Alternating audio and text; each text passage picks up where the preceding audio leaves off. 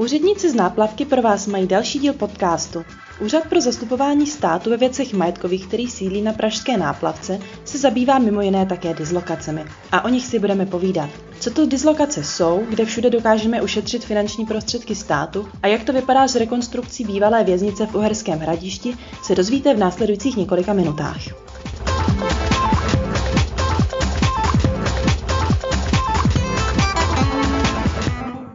Jedna ze zásadních agent UZSVM jsou dislokace.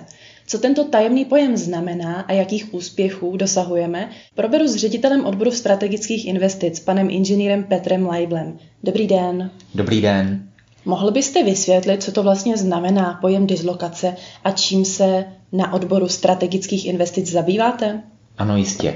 Takže dislokační agenda znamená určitou optimalizaci rozmístění státních institucí, státních zaměstnanců, zabezpečení toho, aby státní zaměstnanci měli, řekněme, kde, kde sedět, kde řádně plnit svou činnost a podobně. To znamená, aby byli mm, dislokováni nebo umístěni v, k tomu odpovídajících podmínkách. A čím dalším se zabýváte na odboru strategických investic?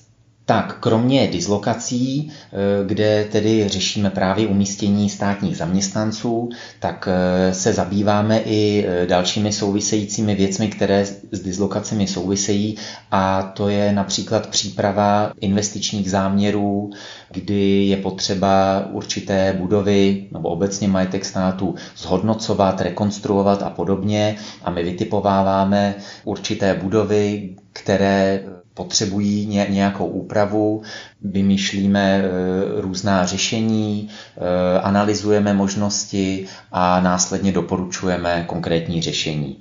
A kromě dislokací e, se naše činnost zabývá ještě hospodářskou zprávou. Jedná se hlavně o podpůrné činnosti pro činnost celého úřadu, ať už je to e, flotila služebních automobilů, to znamená zařízení e, autoprovozu, aby měli naši zaměstnanci čím jezdit, nákup potřebného vybavení, kancelářského nábytku a, a podobně, energie a tak. Pokud bychom se vrátili k těm dislokačním projektům, obecně k dislokacím, na základě čeho dělá UZSVM vyhodnocení pro dislokační projekty? Tak hlavním zdrojem informací pro nás je takzvaný CRAP, což je zkrátka pro Centrální registr administrativních budov. Je to informační systém, do kterého vlastně veškeré státní instituce vkládají data za jimi užívané budovy, za primárně tedy administrativní budovy a my tedy máme přehled o tom, kolik máme, kolik stát užívá administrativních budov, kolik je v nich umístěno zaměstnanců, jak jsou tyto budovy velké, jaké jsou výdaje v těchto budovách a podobně. Kdo je zodpovědný za ta data, která tam jsou vkládána? Tak za ta data je odpovědná každá ta instituce, která s tou budovou hospodaří, případně ji užívá. V případě e, našich budov jsou to zaměstnanci, naši zaměstnanci hospodářských zpráv, kteří se o každou tu budovu starají a součástí té jejich činnosti je i vyplňování dat do centrálního registru administrativních budov. Co je cílem UZSVM v oblasti dislokací? Čeho chceme dosáhnout? Tak cílem je dosáhnout maximálních úspor, optimalizace umístění státních zaměstnanců a tím efektivního využívání státního majetku. S tím, že se tedy specializujeme na administrativní budovy, to znamená tam, kde vysloveně jsou vykonávány hlavní činnosti, ať už tedy eh, našeho úřadu, v případě jakékoliv jiné státní instituce. A jakými způsoby těchto cílů dosahujeme? Jaké jsou jednotlivé kroky, které UZSVM může udělat pro to, aby ten nájem byl nižší? Tak, teď jste zmínila důležitou věc a to je otázka nájemného. Je třeba si uvědomit, že stát nevždy je umístěn a jeho zaměstnanci ve státních budovách. E, zhruba e, se jedná o čtvrtinu až pětinu e, budov, kde které stát nevlastní a je tedy nucen hradit nájem nějakému e, komerčnímu subjektu. A naším cílem samozřejmě je, aby maximum zaměstnanců bylo umístěno ve státních objektech, které jsou provozně e, efektivnější a kde právě nemáme danou tu složku hrazeného nájemného která nám zvyšuje potom ty výdaje spojené s dislokací každého zaměstnance v té budově. Mluvil jste o tom, že máte informace o administrativních budovách státu. Můžete si podělit o nějaké zajímavé statistiky nebo o nějaká konkrétní čísla? Tak eh, základní informací asi by bylo, že v registru máme uvedeno přibližně 2500 administrativních budov. Eh, v těchto administrativních budovách se nachází přes 100 000 státních zaměstnanců. Nejvíce z těchto budov uh, užívají rezorty Ministerstva práce a sociálních věcí, případně Ministerstva financí nebo Ministerstva spravedlnosti. U budov eh, Ministerstva práce a sociálních věcí se většinou jedná o budovy užívané úřady práce, zprávou sociálního zabezpečení a podobně. U budov ministerstva, eh, z rezortu ministerstva financí se jedná zejména o finanční úřady a u budov Ministerstva spravedlnosti o budovy soudu, ať už okresní soudy, krajské soudy, e, státní zastupitelství a podobně. Jak je to s průměrnou kancelářskou plochou na jednoho zaměstnance? Tuto problematiku e, sledujeme již několik let a Daří se nám postupně, i když po malých krůčcích, snižovat průměrnou kancelářskou plochu eh, přepočtenou na jednoho zaměstnance s tím, že v současné době je to něco přes 13 metrů čtverečních.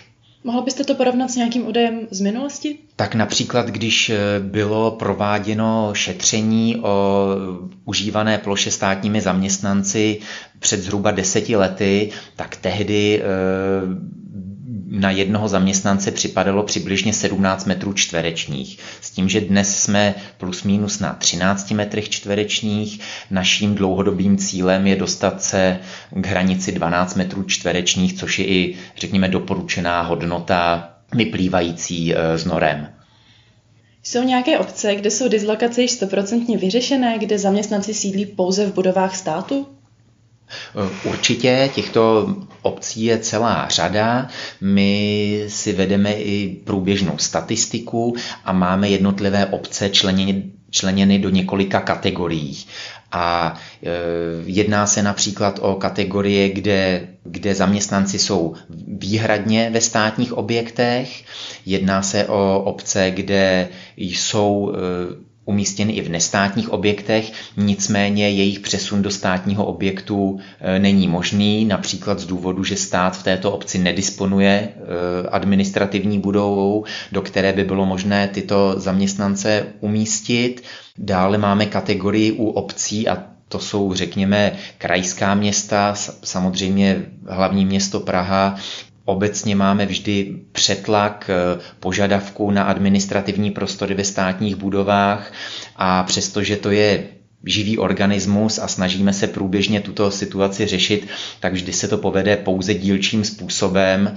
Nicméně se snažíme, abychom, eh, aby to v maximální míře tomu tak bylo.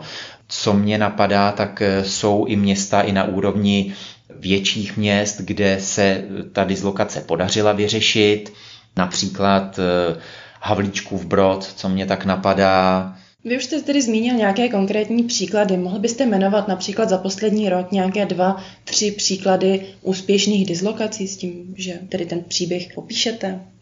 Tak napadají mne dva příklady, kdy v průběhu minulého roku se podařilo částečně vyřešit eh, situaci eh, v Hradci Králové a v Plzni případě Hradce Králové se jednalo o případ, kdy náš úřad převzal budovu od České obchodní inspekce, který již dále nepotřeboval. A na druhé straně jsme měli požadavek e, ředitelství státního oblastního archivu Zámrsku, který je sice ve státní budově, ale tato budova již není technicky vyhovující. A podařilo se nám právě e, tento archiv přestěhovat a díky tomu e, stát šetří přibližně milion korun za nájemné, které by jinak e, tato instituce musela hradit v nějaké jiné nestátní budově. Takže došlo k efektivnímu využití majetku státu.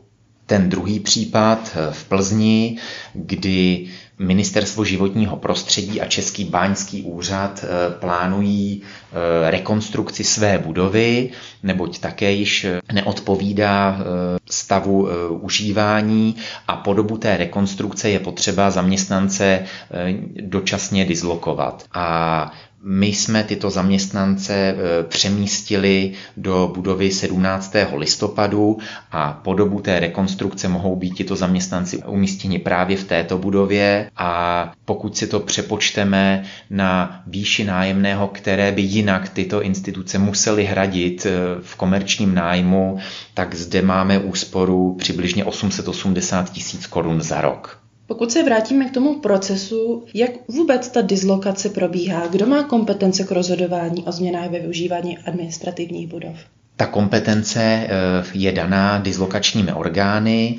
Těmi dislokačními orgány jsou buď vládní dislokační komise, potažmo regionální dislokační komise a tyto orgány mají kompetenci rozhodovat o eh, dislokacích státních zaměstnanců ať už je to přemístění zaměstnanců e, z jedné budovy do druhé, případně o zcizení budovy nebo pořízení budovy.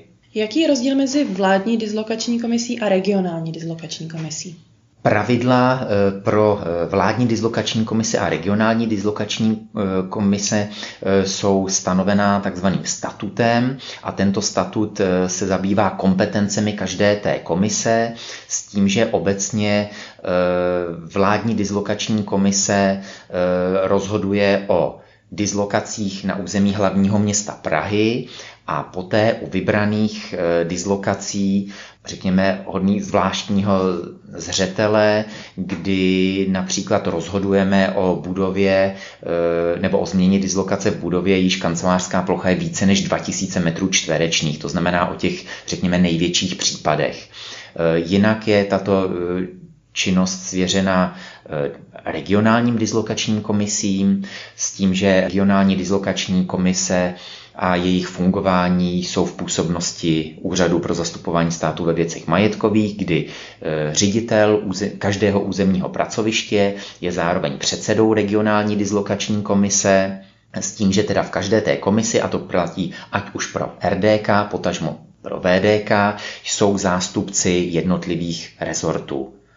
Kolik projektů regionální dislokační komise projednala v roce 2019?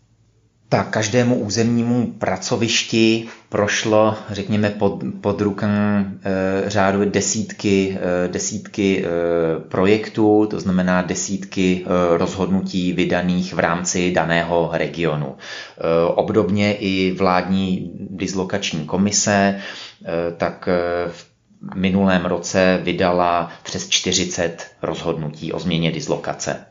A jak probíhá ten dislokační projekt od začátku až do konce? Jakými kroky musí ten projekt projít? Tak důležité je, že musíme identifikovat, že nějaká státní instituce má potřebu změny. Potřebuje e, vyřešit svou dislokaci, ať už nově, případně ji upravit, přestěhovat se, rozšířit, ale i zmenšit, třeba zredukovat. A pro tyto informace, tak hlavním zdrojem slouží samozřejmě centrální registr administrativních budov a samozřejmě i na té regionální úrovni e, jsou to přímo kontakty e, našich e, zaměstnanců UZSVM s jinými institucemi, kde z pravidla jiné instituce osloví náš úřad s žádostí o vyřešení své dislokační situace, specifikují své požadavky, to znamená ať už z hlediska dostupnosti, velikosti budovy, velikosti kancelářské plochy, eh, rozsahu jiných ploch, jinými požadavky na parkování, eh, dopravní dostupnost a jiná specifika a na základě toho my se snažíme najít nejvhodnější řešení. A jak to pokračuje? Co bude tedy dál, když, když se toto stane? Tak poté je nutné situaci analyzovat, zhodnotit, zda požadavek je přiměřený a oprávněný a zda vůbec máme možnost e, tuto dislokaci zabezpečit. Probíhají na pracovní úrovni jednání mezi námi a danou složkou, případně i jinými složkami, neboť e, v mnoha případech se stává, že složky, a je to tak správné, e, si pomáhají a v případě, že některá složka identifikuje volnou plochu ve své budově, tak ji může poskytnout k užívání jiné instituci a úřad v tomto hraje e, prostředníka, který e, zprostředkuje tuto komunikaci, tuto možnost a následně prostřednictvím materiálu do například do regionální dislokační komise je tento záměr projednán. A v mnoha případech samozřejmě i sám úřad je ten, který poskytne své prostory ve svých budovách jiné instituci. Takže máme mm, spousty případů, kdy v naší budově je několik státních institucí. Máte nějaké konkrétní příklady, kdy se toto povedlo? Jedná se například o budovy, které úřad vlastní, ve kterých je umístěno například odloučené pracoviště úřadu, nicméně tato kapacita je dostatečná a můžeme zprostředkovat a umožnit eh, dislokaci pro složky, pro úřad práce, finanční úřady a, a podobně a těchto, eh, těchto budov opravdu je několik desítek. UZSVM má ve své zprávě také bývalou věznici v Uherském hradišti. Mohl byste přiblížit jednotlivé kroky rekonstrukce této budovy? Stát eh, má k dispozici v Uherském hradišti areál mm, bývalé věznice, který je eh, již několik desítek let nevyužívaný a snaží se jednak tuto budovu, tento areál obnovit. Jedna, upozorňuji, že se jedná o nemovitou kulturní památku a cílem je tedy oživení, oživení této budovy, její rekonstrukce, zřízení takzvaného muzea totality a kromě toho i vyřešení dislokace na území města Uherského hradiště. Na území města Uherského hradiště je několik institucí, které jsou umístěny v různých budovách, ať už to státních nebo nestátních a v rámci komplexního řešení při rekonstrukci této e, budovy je plánováno, že e, složky e, rezortu Ministerstva spravedlnosti, což je okresní soud v Uherském hradišti, okresní státní zastupitelství a probační mediační služba budou přesunuty právě do tohoto rekonstruovaného areálu, v kterém bude kromě toho umístěno i takzvané muzeum totality. Jaké kroky již UZSVM podnikl a co plánuje do budoucna? Tak základním krokem eh, byl samozřejmě převod této věznice, eh, tak aby Úřad pro zastupování státu byl jejím vlastníkem, neboli proběhl převod příslušnosti hospodařit s touto budovou. Eh, dříve s ní hospodařil okresní soud v Uherském hradišti. Nyní úřad je ve fázi, že poté, co zpracoval podrobnou analýzu řešení dislokace v Uherském hradišti, projednal ji se všemi dotčenými složkami, mimo jiné musel být tento záměr projednán také v regionální dislokační komisi územního pracoviště Brno, kam eh, regionálně Uherské hradiště spadá. Eh, následně úřad připravil investiční záměr na rekonstrukci této budovy ze strany ministerstva financí, eh, kde byl takzvaný investiční záměr registrován, eh, byla uvolněna částka na tuto rekonstrukci s tím, že v současné době eh, jsme ve fázi předprojektové přípravy. Tento objekt je v současné době zaměřován.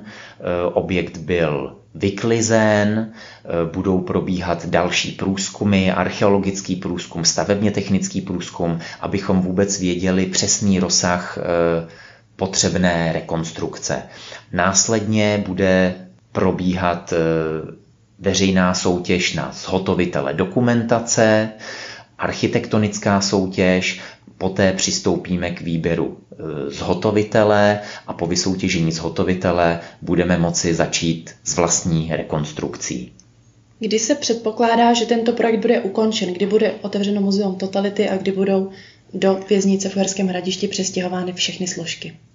V současné době plánujeme, že vlastní rekonstrukce bude probíhat mezi lety 2024 až 2027, čili eh, rok 2027, potažmo 2028 je předpoklad, kdyby tento areál mohl být zrekonstruován.